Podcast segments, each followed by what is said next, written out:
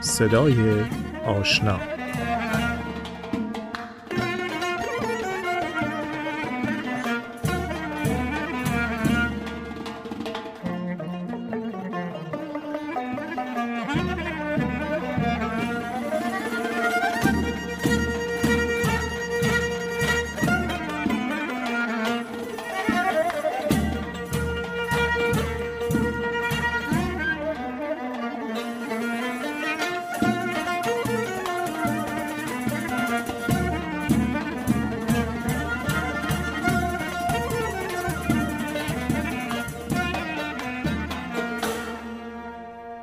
چهار سالم بود.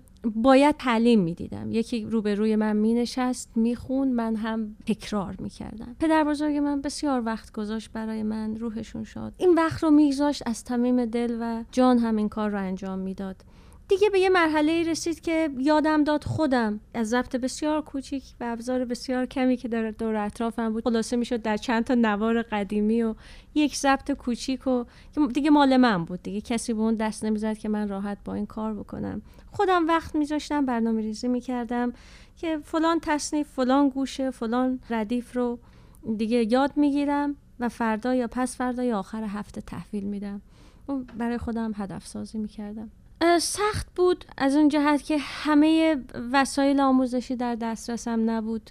برای اینکه در محیط زندگی می‌کردم که مهاجر بودم. اگر هم وسایلی می‌خواستم خیلی سخت بود به دست آوردنش و باید مسیر بسیار طولانی رو طی می‌کردم تا حالا به استادی می‌رسیدم. سن کمی هم داشتم ولی همه اینا رو در ذهنم میپروروندم. با همین سختی ها به هر حال سعی کردم آموزش ببینم یاد بگیرم تا اینکه رسیدم به ساز. سنتور اولین سازی که من گرفتم به جای اینکه صدای سیم ازش بیاد صدای حلبی از این سنتور بیرون میومد ولی من باهاش زندگی می‌کردم.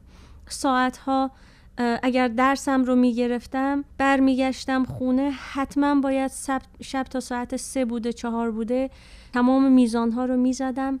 کل قطعه رو حفظی می‌زدم. بعد کتاب رو میبستم و حالا ممکن بود سه صبح طول بکشه چهار صبح طول بکشه. خودم رو در یک اتاق زندانی می‌کردم. کارم رو تمام می‌کردم و بعد میخوابیدم. اونقدر به این مسئله عشق داشتم و برای من زندگی ساز و هدف ساز بود و اونقدر دل من اونجا بود. خلاصه اولین ساز درستی که تونستم بگیرم بعد از دو سال اونم استادم سفارش ساختش رو دادن به, یک هنرمند ساز سازی که در بوکان در واقع این رو می ساختن ساختن و برای من فرستادن. و من اونجا تازه فهمیدم که وقتی خودم سنتور دارم صدای قشنگش چجوری می‌تونه در بیاد. خلاصه با همه این سختی ها بود ولی خیلی شیرین بود. اگر اینها نبود اگر این سختی ها نبود شاید خیلی دردهایی که آدم سختی هایی که تو اون مسیر کشید رو نمیفهمیدم. ولی جالبش اینه که با افتخار میگم بهترین شاگرد اساتیدم بودم.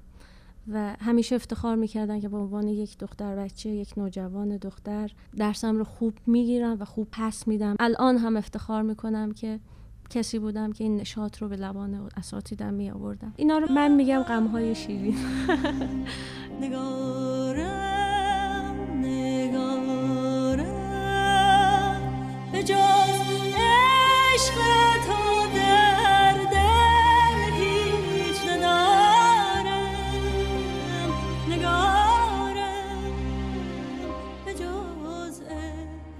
موسیقی رو من دیگه ردیف رو تموم کردم و دیگه گاه هم تا جایی که دستم به ساز بود دم دسترسم بود حتما می‌زدم. امکان نداشت از ساز خدافزی کرده باشم یا جایی بمونه و خاک بخوره. ولی خب دیگه وارد دانشگاه که شدم بسیار مشغول تر شدم. بیشتر وقتم رو با آواز و ردیف و خواندن سعی کردم. چیز ولی باز همون محدودیت هایی که داشتم کارم رو ادامه دادم. دانشگاه هم رو هم در کنارش ادامه دادم. با بسیاری از گروه های محلی که فعالیت های خصوصی و شهری داشتن فعالیت کردم. سعی کردم از چیزی که یاد گرفتم به حال هم خودم استفاده کنم و هم استفاده تا جایی که می‌تونم برسونم. الان هم هست به جای خاصی نرسیده دیگه. این عشق با ما هست. آواز رو خیلی خودجوش و در واقع خیلی شخصی کار کردم. ولی یک زمانی فرصت این رو پیدا کردم برم و در حضور کامیار حبیبی و کیانوش حبیبی که اینها برادر بودن و مؤسسه ای داشتن اشکالاتم رو اونجا رفت بکنم. ساز رو هم حالا کلاس های سلفش رو با جناب آقای سعادتی گرفتم ولی کلاس های سازم رو به ترتیب از آقای زیایی شروع کردم و با جناب آقای سیدی از اساتید بسیار خوب سنتور در رضاییه هستن. بسیار هم استاد صبوری بودن. با ایشون تموم کردم. چندین بار سعی کردم که اگر مشکلی دارم اگر ضعفی دارم که همیشه هست. همیشه شما در مسیر آموزش یک چیز رو کامل کامل ممکنه یک چیزهایی باشه متفاوت باشه. به خصوص ردیف ایرانی تفاوتهای خودش رو داره. اساتید متفاوت تدریس می‌کنن انتظاراتشون متفاوت هست همیشه هست. ولی تا جایی که از دستم بر اومده هر کی در دسترسم بوده ازشون کمک خواستم. بیشترین تاثیرم رو در موسیقی از جناب استاد سیامک قنبری که ایشون هم در آمریکا زندگی می‌کنند گرفتم. ایشون به من فقط موسیقی آموزش ندادن. عرفان و موسیقی رو به من یاد دادن. ایشون عشق و موسیقی رو به من یاد دادن و مدیونشون هستن.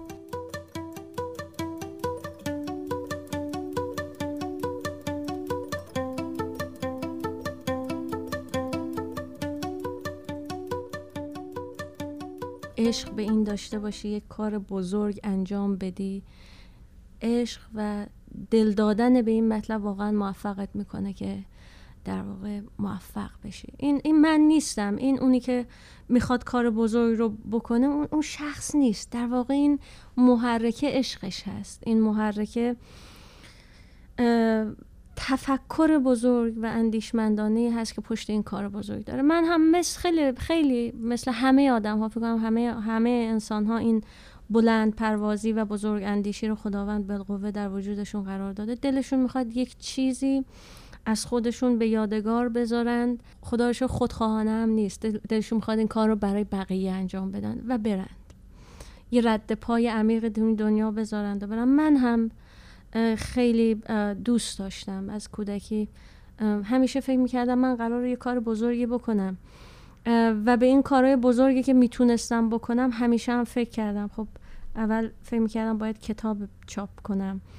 بعد فکر می‌کردم باید موسیقی تلفیقی خاصی که من کمک کرده باشم به وجود بیاد رو باید بیافرینم. بعد به این فکر کردم که باید کسی باشم که به مردم بتونه کمک بکنه رشته ای بخونه که بتونه گرهی از گره مردم باز بکنه رشته ای بخونه که حالا یا می‌تونه مشورت بده به مردم می‌تونه هر کاری از دستش بر بیاد. صادقانه بگم همیشه هم این فکر رو می‌کنی و در واقع هست باهات. ولی کجا؟ کی؟ به نقطه عطف و اوج خودش می‌رسه این فکر همیشه باهات هست. این عشق همیشه باهات هست. این جرقه می‌خوره. حالا بدون اینکه خودت متوجه بشی یا ممکنه هم متوجه بشی خودت براش برنامه ریزی بکنی که این کار بزرگی که باید انجام بدی برسی. خب باید خیلی چیزها کمکت بکنند. سلامتیش رو داشته باشی موقعیتش رو داشته باشی عشقش رو و تواناییش رو داشته باشی. ولی بهش صادقانه بگم خیلی فکر می‌کنم و یکی از چیزهایی هست که قبل از اینکه در هر سن و سالی عمر خاکیم تموم بشه دلم می‌خواد این اثر رو بگذارم و یه جورای خیالم راحت بشه. احساس غرور از اینکه کاری انجام دادم و به اون چیزی که در ذهنم سالیان سال ساختم برسم و بعد دیگه اصلا عمر خاکیم تمام بشه اصلا نگرانشم نیستم. و خوشحالم هستم. چون چون زندگی باید از دید من یک سمر داشته باشه. هر جا که این کار بزرگ رو انجام میدی یعنی به کمالش رسوندی. اون کمال رو ما بتونیم خودم رو میگم بتونم برسونم. بسیار خرسند همیشه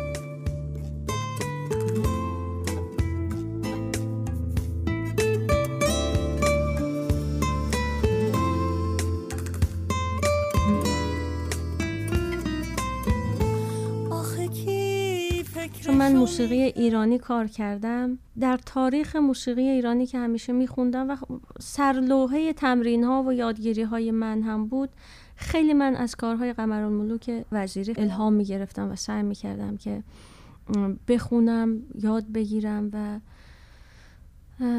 سرلوهم باشه به عنوان اولین زنی که بدون ترس زبان باز می‌کنه و شروع به آواز خواندن می‌کنه. بسیار هم شخصیت زیبا و دوست داشتنی داشته این آوازخانه اصیل ایرانی. حتی آخرین لحظه ای هم که از این دنیا در واقع رفت حتی پولی نداشت که به خاک سپرده بشه. همه کنسرت هایی که میگذاشت برای بچه های یتیم و در واقع کسانی که محتاج بودند.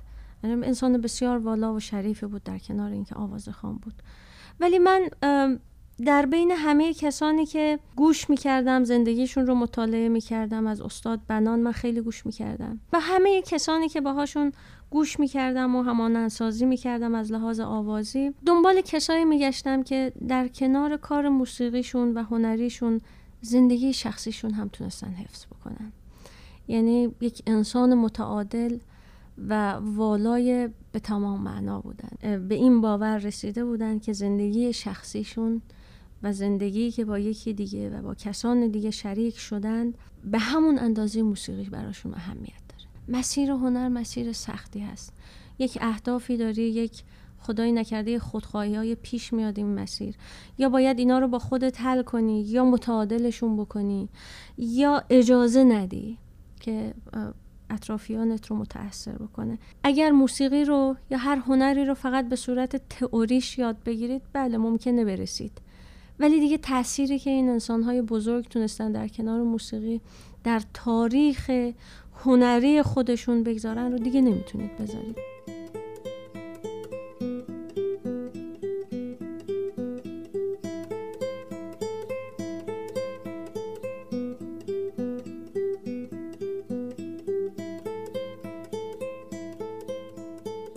زنها نمیگم مهمترین.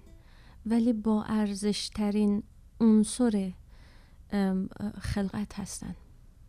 خداوند اول خلقتش رو خودش انجام میده بعد روی زمین خلقت به عهده زن قرار می‌گیره. یعنی به عنوان یک موجود و یک نوع زنها حیاتی در این تاثیرات رو در جامعه و خانواده همه چیز دارند. شما تاریخ هر مملکتی رو بررسی بکنید. طلایی ترین زمانش زمانی بود که زنها بهشون بالا پرداده شد.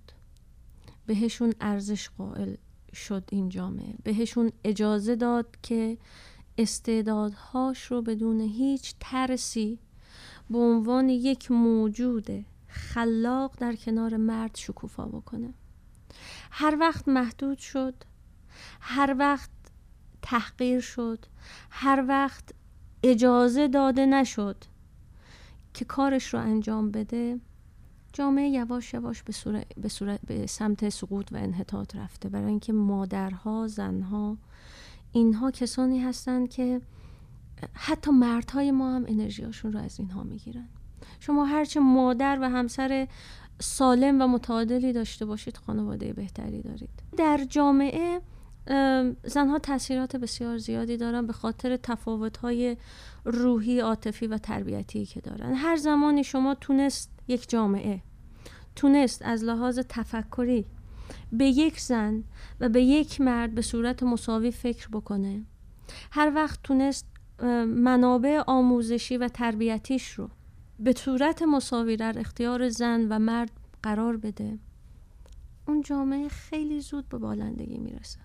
برای اینکه اینجا در کنار نوعیتی به نام مرد جنسی به نام مرد از یک چیز لطیفتر هم کمک می‌گیرید که این همبستگی رو به تعادل میرسونید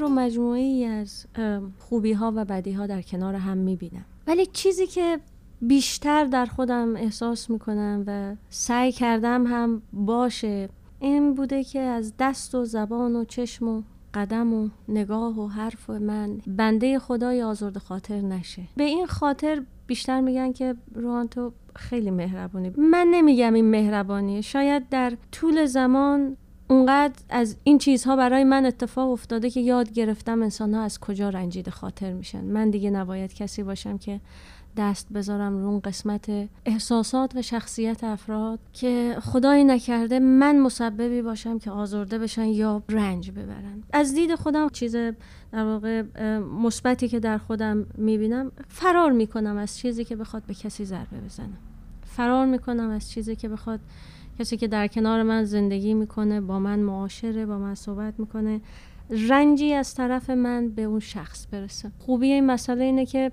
نکات مثبت در واقع خودم رو هم می‌بینم نکات منفی خودم رو هم می‌بینم. آدم ها همیشه مثبت مثبت و منفی منفی نیستن. یک چیزهای بسیار خوبی دارن در کنارش یک ضعفهایی هم دارن. دید کلی خودم به خودم خودم از خودم راضی روحان در کنار اینکه مهربون هست پشتکار داره زندگیشو دوست داره خیلی سعی می‌کنه صادق باشه و اکثرا هم صادق هست. برای کارهایی به موقع تلاش نمی‌کنه بعضی چیزهای دیگر رو در واقع ترجیح میده اول انجام بده. خیلی راحت در موردش حرف بزنم. آدمی هستم که تعلق به چیزی چندان ندارم. یعنی اگر حرفی پشت سرم زده بشه یا نمی‌دونم از کسی رنجیده خاطر بشم خیلی سریع سعی می‌کنم که با خودم و افکار خودم سریع کنار بیام و طرف مقابل رو هم سعی کنم که درک بکنم. یاد گرفتم و سعی کردم خوبی ها رو ببینم. تو همه اول با کسانی که درشون باشون زندگی می‌کنم دوم با کسانی که در مسیر راه زندگی کارم قرار می‌گیرن. خوبیاشون رو ببینم. هرچی هم که خدایی نکرده بدی که نیست. اگر بدی هست ما می‌بینیم. اگر هم چیزی هست ما رو آزرده می‌کنه ازش بگذرم. و این به خاطر آرامشیه که به خودم در واقع میده نه به خاطر اینکه بخوام کسی دیگر رو تقبیح کنم که خب این هم این رو داره.